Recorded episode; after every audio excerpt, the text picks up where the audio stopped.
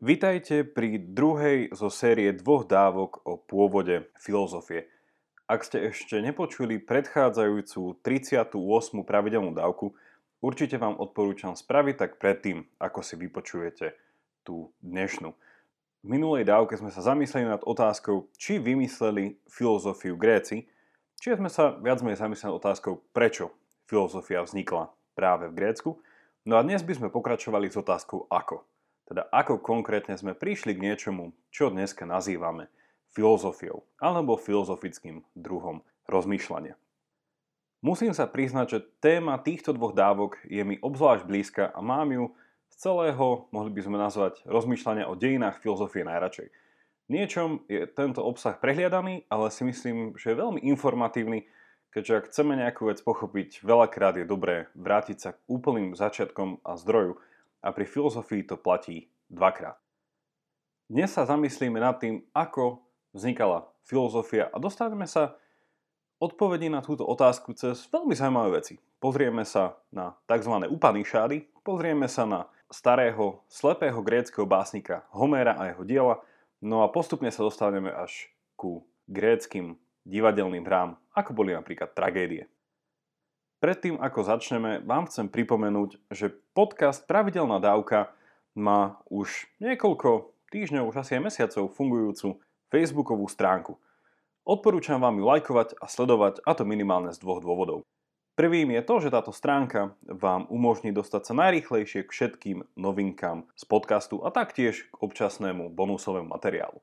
Druhý dôvod, ktorý je ale obzvlášť relevantný práve dnes, je práve ten, že prostredníctvom tejto facebookovej stránky vás chcem pozvať k spolupráci na tvorbe obsahu tohto podcastu a budúca pravidelná dávka bude rozhovor.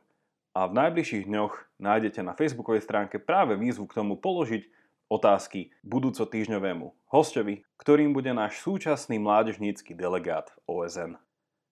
A ešte jedna vec. Obsah tohto podcastu, ako ste si všimli, je pre všetkých prístupný zadarmo ale sami dobre viete, že dobré veci potrebujú svoj čas. Ak teda vnímate obsah môjho podcastu a taktiež podcast Mužom SK a nový podcast Lídrom ako nápomocný a zmysluplný, ich tvorbu a kvalitné pokračovanie môžete podporiť jednorazovým alebo pravidelným darom. Veľká vďaka vám, ktorí ste tak už urobili. Vážim si to a váš pravidelný mesačný dar, hoci v hodnote odrieknutej kávy, je pre nás veľká pomoc. Viac informácií o tom, ako pomôcť, nájdete v popise tejto dávky. Vítajte pri 39. pravidelnej dávke a po zvučke to bude dramatické.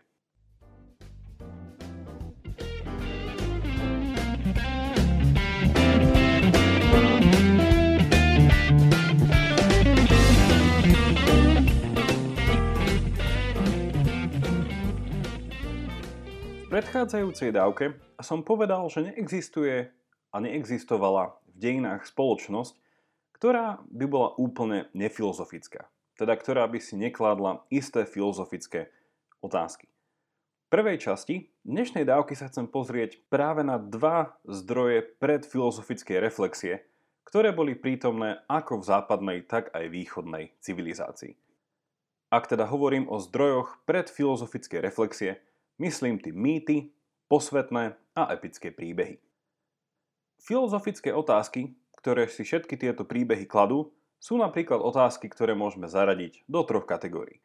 Otázky poznania, teda čo je to svet, otázky morálky alebo etiky, teda ako by som mal žiť, ako konať, a po tretie sú to otázky, ktoré môžeme nazvať spoločenské alebo politické, teda ako spoločne usporiadať naše životy. Najprv sa pozrieme, ako sa na tieto otázky pozerali staré indické Upanishády a neskôr sa posunieme k Homérovi. Slovo Upanisháda doslovne znamená sediaci pri niekom, sediaci pri nohách. A myslí sa tu tým sediac pri nohách nejakého učiteľa alebo majstra. Upanishády sú staroindické nábožensko-rituálne filozofické komentáre k védam. A védy, ako asi viete, sú najstaršie posvetné texty či knihy hinduizmu, a teda indickej náboženskej tradície a kultúry.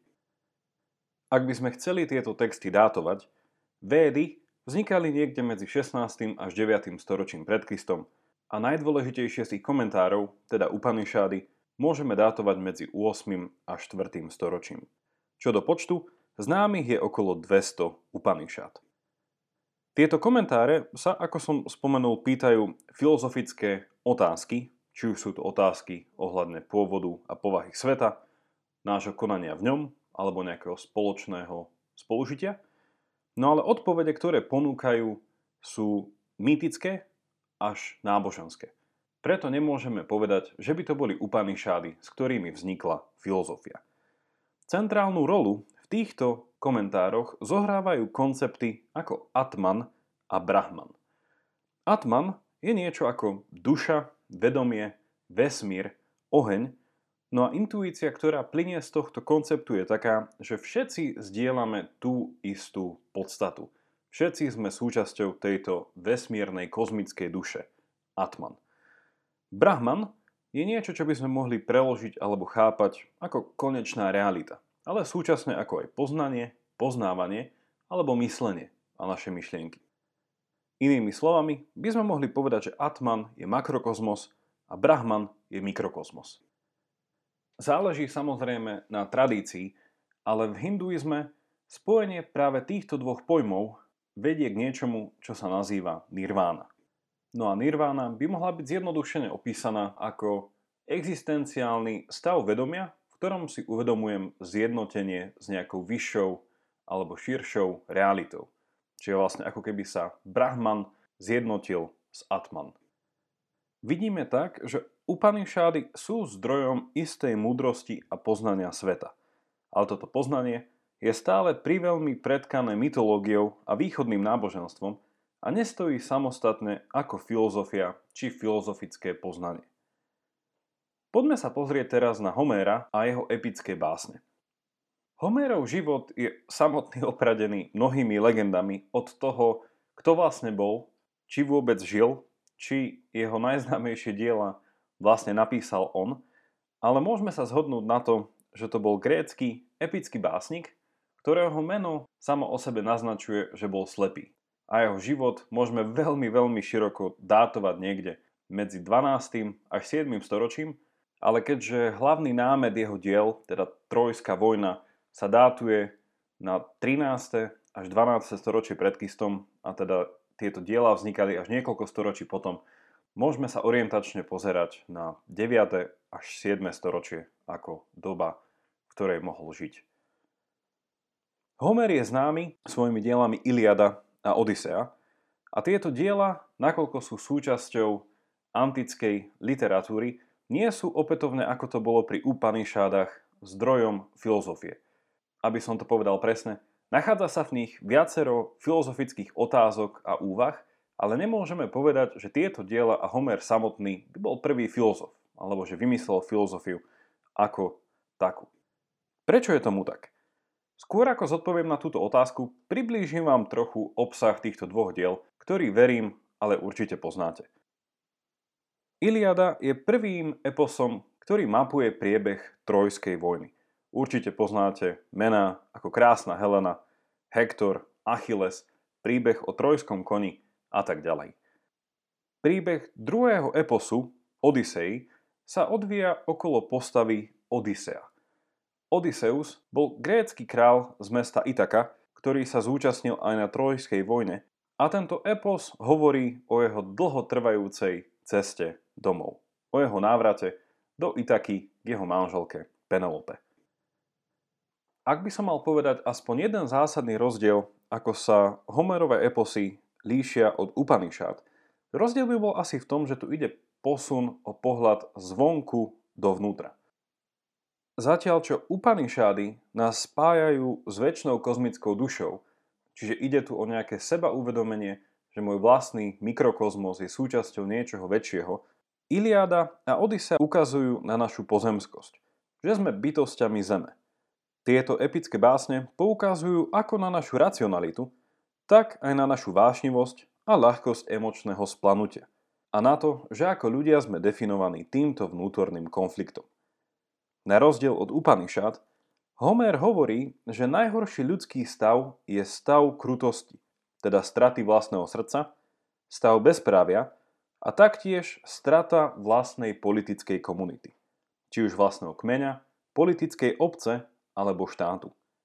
Aristoteles toto Homérové pozorovanie parafrázoval neskôr slovami, že mimo politickej obce môžu žiť iba zvieratá alebo bohovia, ale nie človek. Nechcem v dnešnej dávke ale detailne rozpitvávať rozdiely medzi týmito, mohol by som povedať, uholnými kameňmi východnej a západnej civilizácie, ktorými tieto diela určite sú.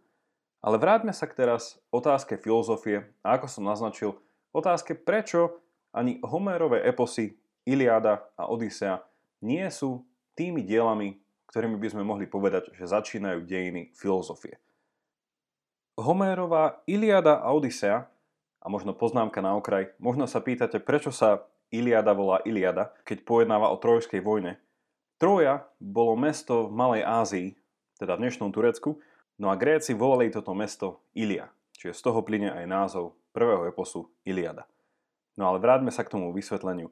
Iliada a Odisea nakoľko upriamujú našu pozornosť na vnútorný boj človeka a budovanie jeho charakteru, a možno je vám známa grécka múdrosť pochádzajúca už od Homéra, že náš charakter je našim osudom, tak tieto diela stále nie sú dielami filozofickými.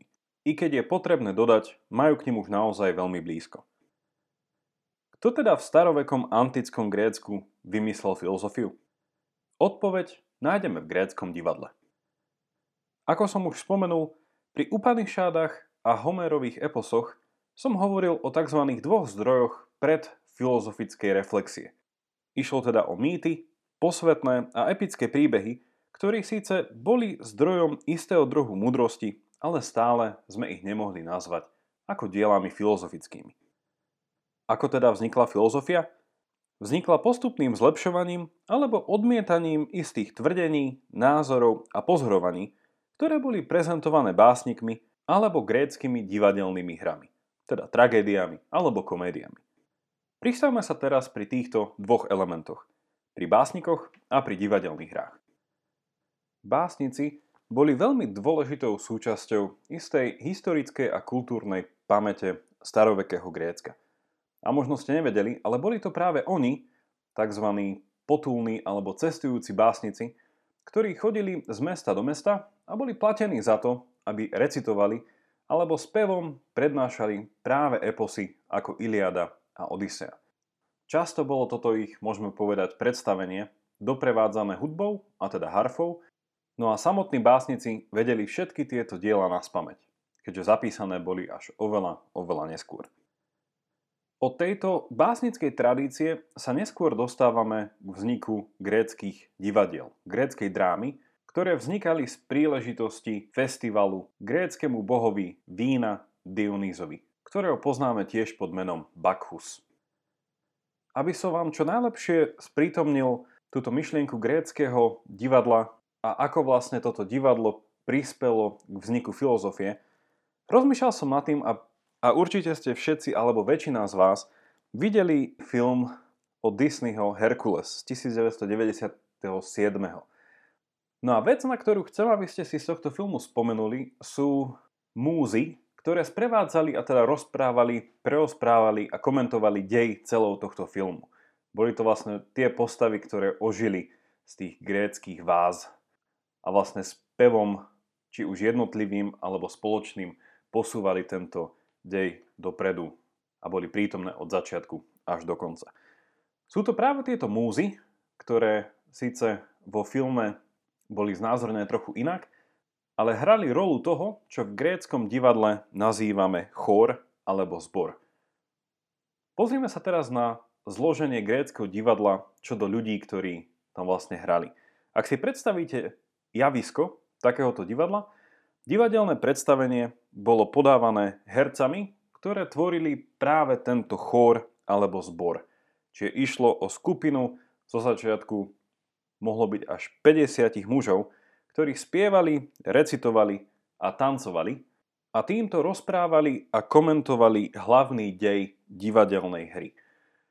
V tomto bode sa ale musíme zastaviť a vidíme tu stále veľkú podobnosť tomu, čo sme videli u tých pocestných cestujúcich básnikov. Že tento chór, tento zbor, síce veľkého počtu mužov, veľkého počtu hercov, stále fungoval v unisone. Keď spieval, spievali všetci a to isté. Keď tancovali, tancovali to isté. Keď recitovali, recitovali to isté. Čiže bol to vlastne jeden veľký hlas. Veľmi rafinovaný vznik filozofie tu vidí v jednom veľmi, nazval by som, organickom až prirodzenom kroku, a to v 6. storočí, keď básnik Tespis bol prvým hercom, ktorý na tomto javisku začal interagovať s chórom. Na jednej strane môžeme vidieť chór, ktorý posúval dopredu celú dejovú líniu danej hry, či už išlo o tragédiu alebo komédiu. No na druhej strane tu bol ten jeden sám vojak v poli, ktorý začal viesť s týmto chórom dialog. A je to práve dialog, ako bol naznačené aj v minulej dávke, ktorý stojí pri vzniku samotnej filozofie. Nasledujúci vývoj gréckej drámy je poznačený práve vývojom smeru zvýšenia dôležitosti tohto dialógu. Akým spôsobom? Na jednej strane sa umenšuje počet hercov, ktorí tvorili tento zbor z pôvodných 50 členov na niečo okolo 15 až 12 a na druhej strane sa zvyšuje počet týchto, môžeme povedať, nezávislých hercov, ktorí interagovali s chórom, ale aj navzájom medzi sebou. Dialóg ako literárna forma sa tak dostáva do popredia a narastá na dôležitosti a je to dialog, ktorý vedie prvých gréckých filozofov ku skeptickosti a skepticizmu, a to práve vo veci troch otázok, ktoré som spomenul už v úvode. Čo je to svet, teda otázka poznania, čo by sme mali vo svete robiť, teda otázka etiky, a ako spoločne usporiadať naše životy, teda otázka politiky tomto bode je dôležité pripomenúť jeden element z minulej dávky. Ako bolo povedané, olimpionizmus ponechával najdôležitejšie otázky ľudskej existencie bez náboženských a mytologických odpovedí, na rozdiel od Upanishad a Homéra, a boli to práve ranní grécky filozofovia, tzv. predsokratovci, ktorým bolo týmto pádom ponechané veľké pole pôsobnosti. Na záver sa s vami chcem pozrieť ešte na obsah dramatických dialógov, teda dialógov, ktoré sa nachádzali v gréckých hrách. Divadelná hra, na ktorú by som sa chcel pozrieť, je hra s názvom Antigona, ktorú napísal Sofokles. Ten síce nebol prvým filozofom, ale ako jeden z prvých, na rozdiel od Homéra, dáva svoje postavy nielen do vzájomného rozhovoru o filozofických otázkach, ale samotné jednotlivé postavy vedú vnútorný dialog, hľadajúc odpovede na najťažšie otázky. Ak by sme sa pozreli na hlavnú postavu tejto hry, samotnú Antigonu, tá neposlúchla príkaz či zákon kráľa Kreona a pochovala svojho brata. A je to práve tento skutok, pre ktorý sa dodnes Antigona študuje na každom kurze právnej filozofie, ktorá skúma vzťah medzi morálkou a právom či zákonom. Ak ste ju ešte nepočuli, odporúčam vám 15. pravidelnú dávku, kde sme sa Antigone a politickej filozofii venovali viac.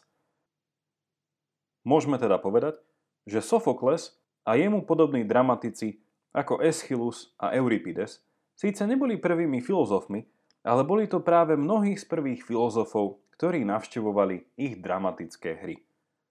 Bolo to práve tu, kde zažili silu dialógu, kladenia otázok a hľadania odpovedí, ktorého hlavnou úlohou bolo spoznať samých seba. Vedieť, kto sme, aby sme dokázali viesť dobrý život. Ako bolo spomenuté už v minulej dávke, tu nachádzame korene niečoho, čo by sme mohli nazvať grécky etický perfekcionizmus. Na úplný záver sa tak vráťme k našej pôvodnej otázke. Ako sme sa teda dostali k filozofii? Jednou vetou, pretancovali sme sa k nej.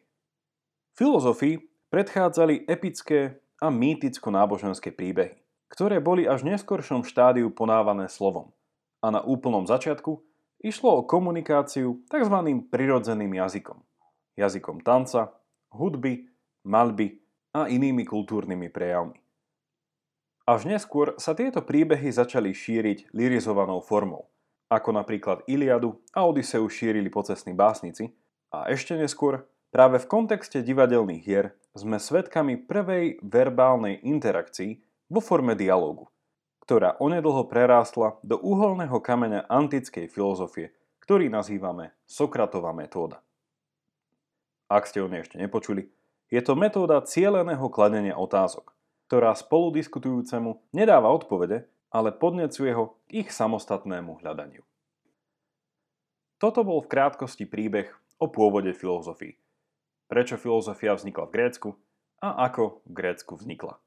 Ak vás hociaký aspekt z týchto dvoch dávok zaujal a chceli by ste o ňom počuť viac, napíšte mi na pravidelná dávka zavináč mužom.sk alebo prostredníctvom správy na facebookovej skupine. Toľko na dnes. Už iba pripomínam, že pravidelnú dávku môžete odoberať v podcastových aplikáciách Apple Podcast, SoundCloud a Spotify. Videonávod, ako si podcast stiahnuť priamo do vášho smartfónu, nájdete na facebookovej stránke a tiež v popise tejto dávky. Teším sa na vás opäť v stredu, majte sa dobre a nech vám to myslí.